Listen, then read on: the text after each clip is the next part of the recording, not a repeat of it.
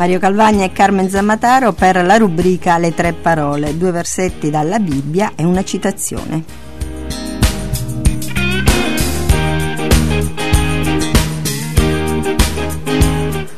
Leggiamo i 2 versetti partendo da quello di Geremia al capitolo 3, il versetto 22. Tornate, figli traviati, io vi guarirò dei vostri traviamenti. Eccoci, noi veniamo da te perché tu sei il Signore, il nostro Dio.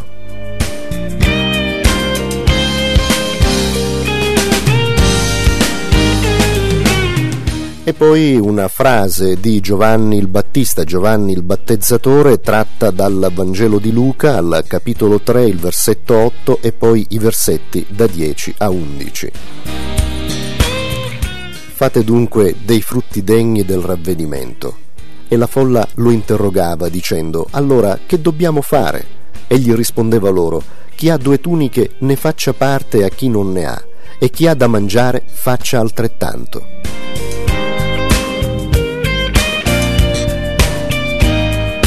E poi la citazione: Signore nostro Dio, chiunque ti ha abbandonato può ritornare a te. Per te nessuna cosa è irrimediabile. Il tuo amore soltanto è irrevocabile. Noi ti preghiamo, insegnaci il tuo nome, perché possiamo convertirci a te. Tu sei più grande del nostro cuore.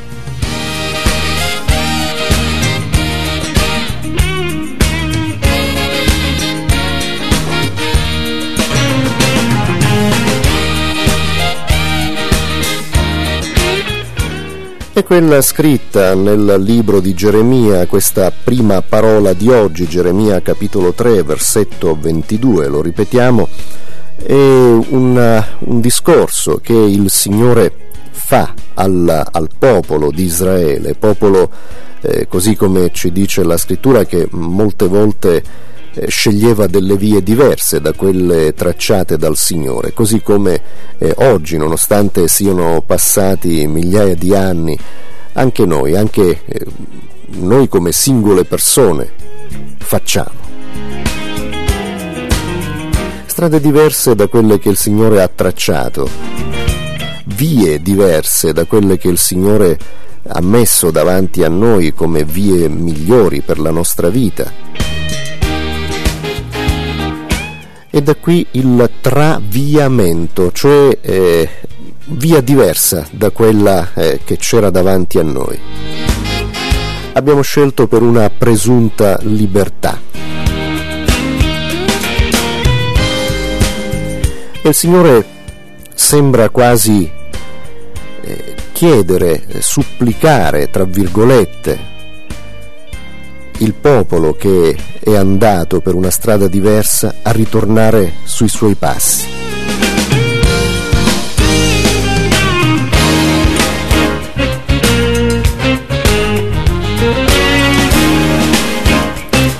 Ma allo stesso tempo ci invita credo ciascuno di noi, anche dopo tutto questo tempo, a riconoscere il nostro sbaglio, il nostro errore, il nostro peccato. E anche in questo brano, nel brano esteso del capitolo 3, più o meno anche partendo dal versetto 6 o forse addirittura anche dai versetti precedenti, in questo brano esteso c'è, così come in altre parti della Bibbia, l'esempio del Signore che rappresenta il marito e dei fedeli che rappresentano la sposa.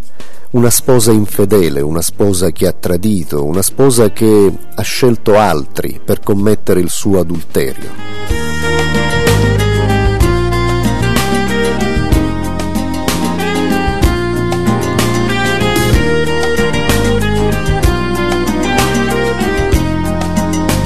E quindi il Signore dice: riconosci il tuo peccato, riconosci il tuo sbaglio, riconosci che le tue scelte non erano quelle giuste, quelle opportune, e comprendi a cosa ti hanno portato queste scelte sbagliate e ritorna a me con questa comprensione, con questa nuova visione, con questa nuova scelta. Solo questo io desidero da te e io ti perdonerò, io ti accoglierò ancora, tu sarai ancora con me.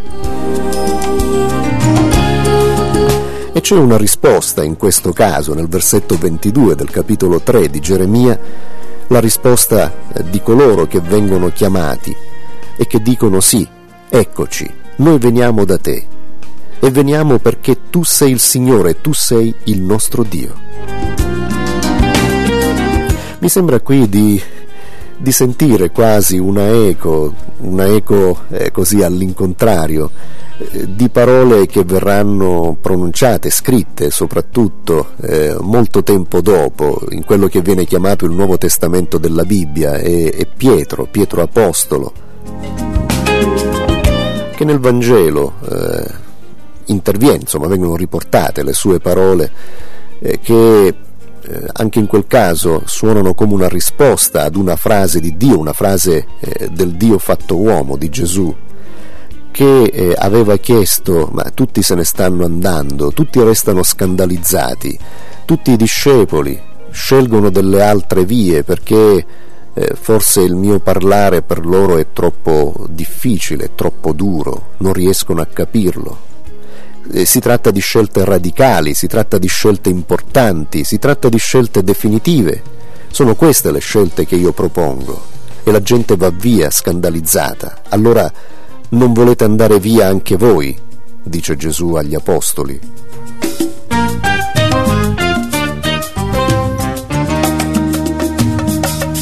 E Pietro risponde: e dove ce ne andremmo noi, Signore? Tu solo hai parole di vita eterna.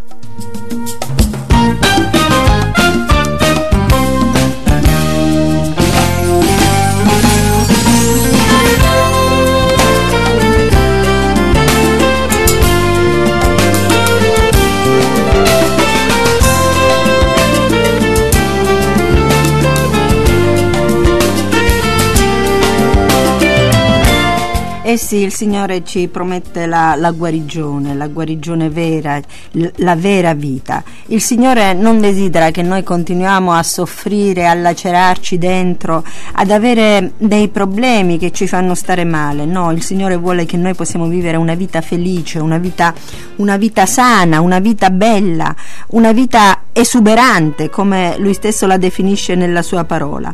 E questo lo possiamo fare solo se accettiamo la Sua volontà nella nostra vita, solo se ci rendiamo conto di qual è il nostro stato, se ci rendiamo conto di avere bisogno del suo perdono, di avere bisogno di cambiare direzione, di dare veramente un nuovo indirizzo alla nostra vita, solo se ci rendiamo conto che siamo malati, sì, perché siamo malati spiritualmente, anche se pensiamo di godere di ottima salute, siamo malati spiritualmente, il peccato ci travolge, ci coinvolge, il peccato ci fa stare male e a volte non ce ne accorgiamo, pensiamo di dover trovare in questa vita l'appagamento, di dover trovare in questa vita le soluzioni, la felicità, e poi dopo andiamo a cozzare invece con la realtà del nostro intimo, del nostro cuore, perché di fatto anche quando avessimo tutto ci sentiamo vuoti, siamo infelici, non siamo in grado di colmare questi vuoti che stanno dentro, e possiamo allora fare in modo che questi vuoti diventino pieni della presenza di Dio nella nostra vita, perché se non diventano pieni di Dio diventano pieni del nemico di Dio. Che direzione vogliamo dare alla nostra vita?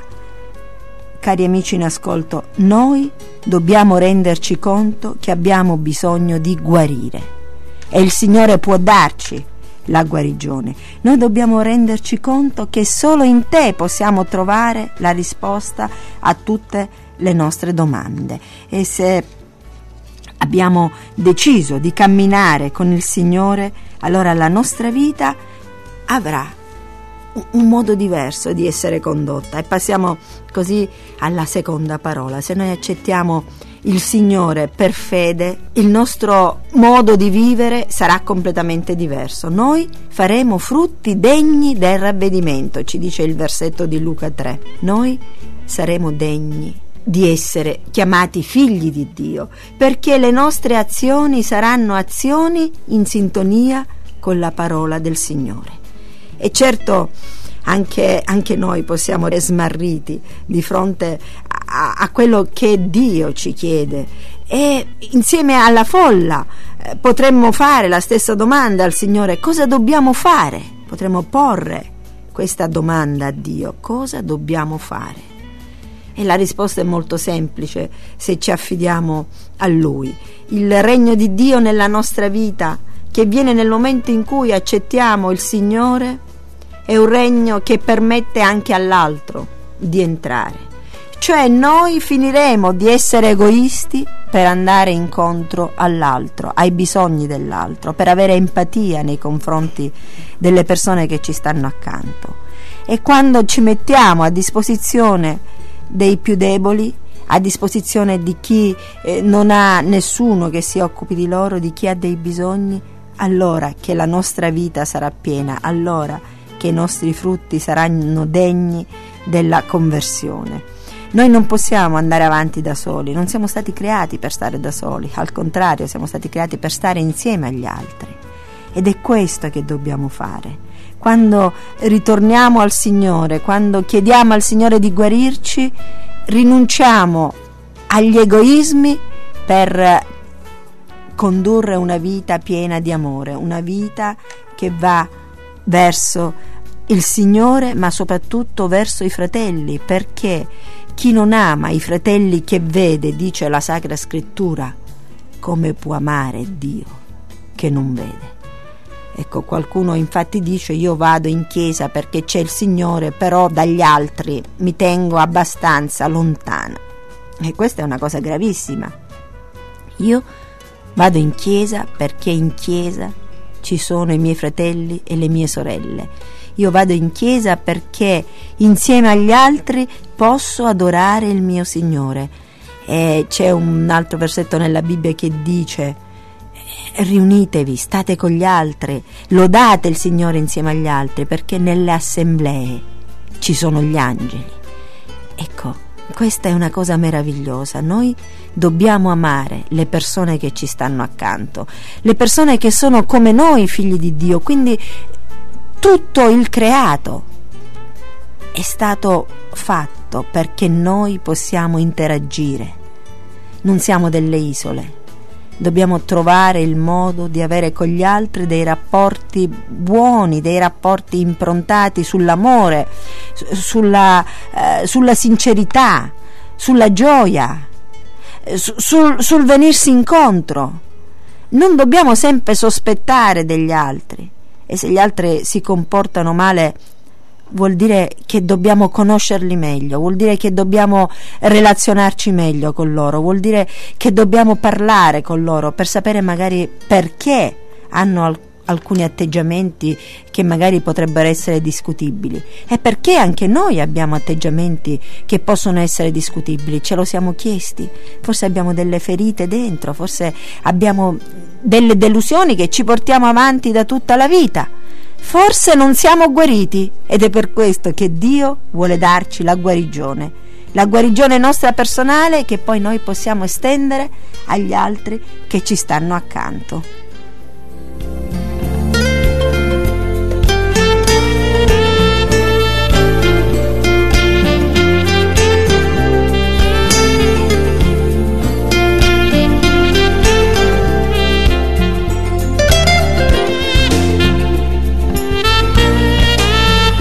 Ricordiamo i nostri numeri telefonici: 06 32 10 200 oppure 800 098 650, attraverso i quali potrete richiedere gratuitamente il corso biblico per corrispondenza.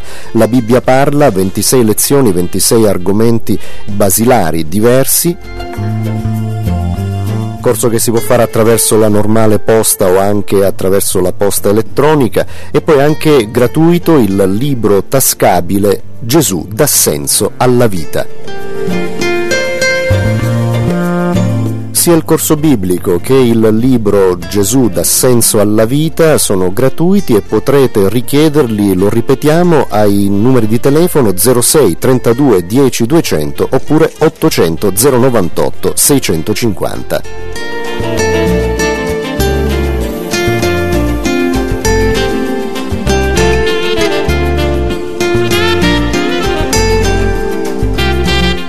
Eh sì, Gesù ci aiuta a cambiare atteggiamento e modo di vita. Gesù dà senso alla nostra vita. Gesù dice: io sono la via, la verità e la vita.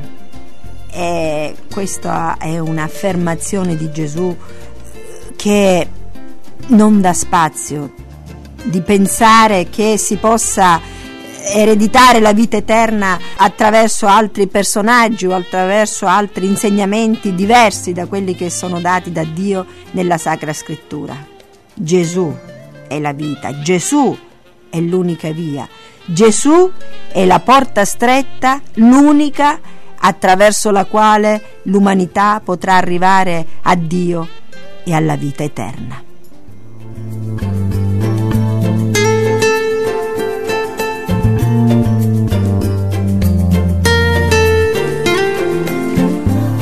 E quindi le tre parole di oggi basate su Dio che ci dà il suggerimento di ritornare a Lui, di ravvederci, di scegliere la via che Lui ha tracciato davanti a noi piuttosto che scegliere vie diverse. Geremia diceva nel suo libro queste parole di Dio, scriveva nel suo libro queste parole: tornate figli traviati, io vi guarirò dei vostri traviamenti. E c'è questa risposta dei figli: eccoci, noi veniamo da te perché tu sei il Signore, il nostro Dio.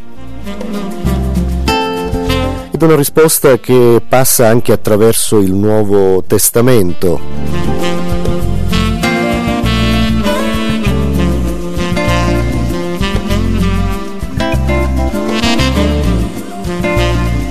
Passa attraverso il Nuovo Testamento con la parabola del figliol prodigo che tutti conosciamo, che forse dovrebbe essere chiamata la parabola del padre che attende, questo padre sul terrazzo della casa che scruta l'orizzonte e aspetta che il figlio che è andato via di casa chiedendo i suoi beni, dopo averli sperperati, ritorni finalmente di nuovo a lui. Ed è grande festa quando questo accade, grande festa anche per noi sicuramente quando questo accade, quando questo accadrà.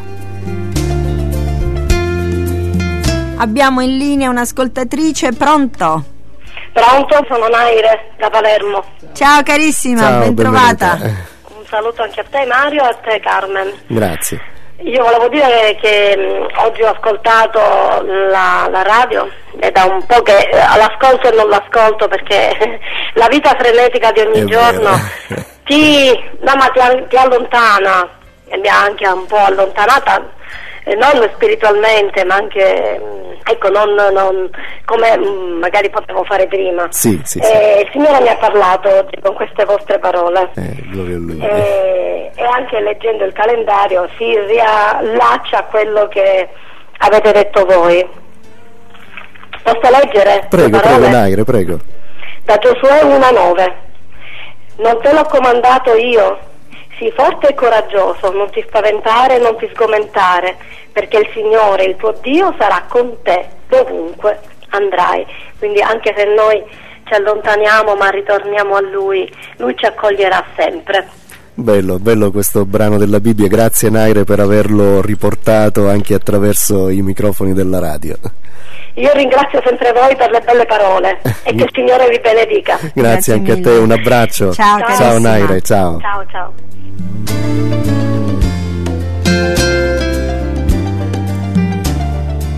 E quindi Giosuè che riporta: il Signore sarà sempre con te dovunque tu andrai. Diceva giustamente Naire, anche se noi ci allontaniamo, il Signore è sempre lì, con questa attesa trepidante che noi possiamo cambiare idea, che possiamo ritornare, che possiamo di nuovo capire, accettare quella che è la volontà di Dio nella nostra vita.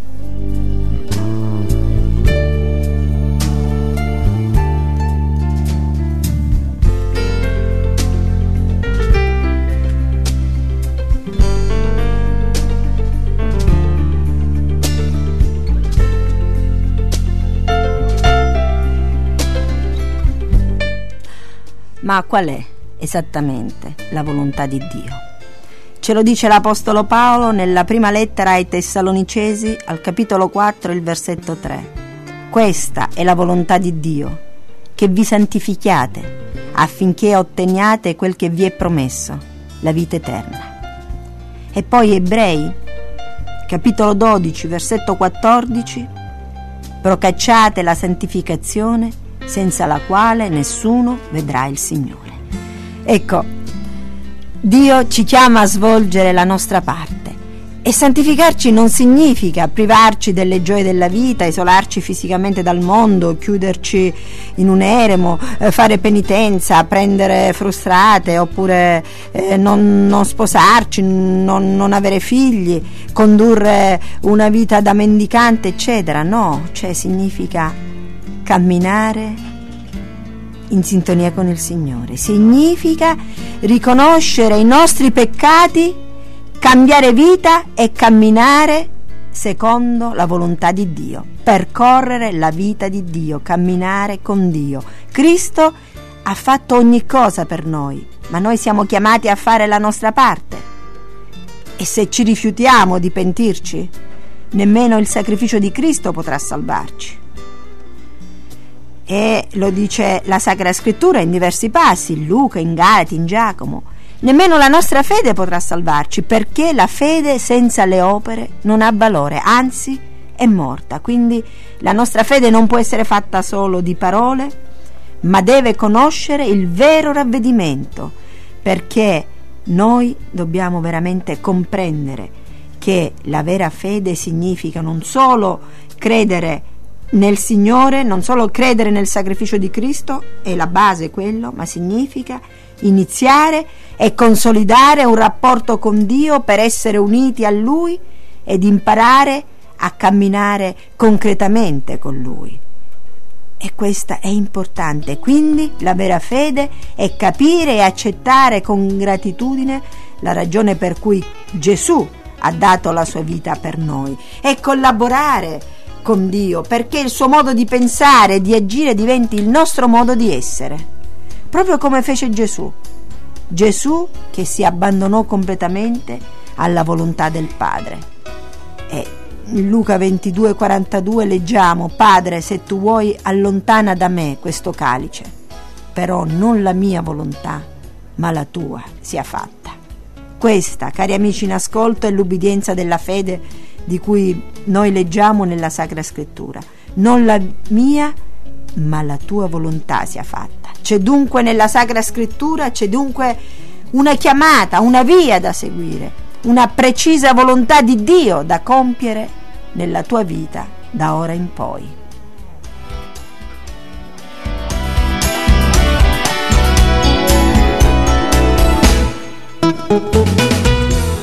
E con questo concludiamo le tre parole di oggi. Ricordiamo 06 32 10 200 oppure 800 098 650 per poter richiedere ancora i nostri sussidi gratuiti. Il corso biblico è il tascabile Gesù dà senso alla vita.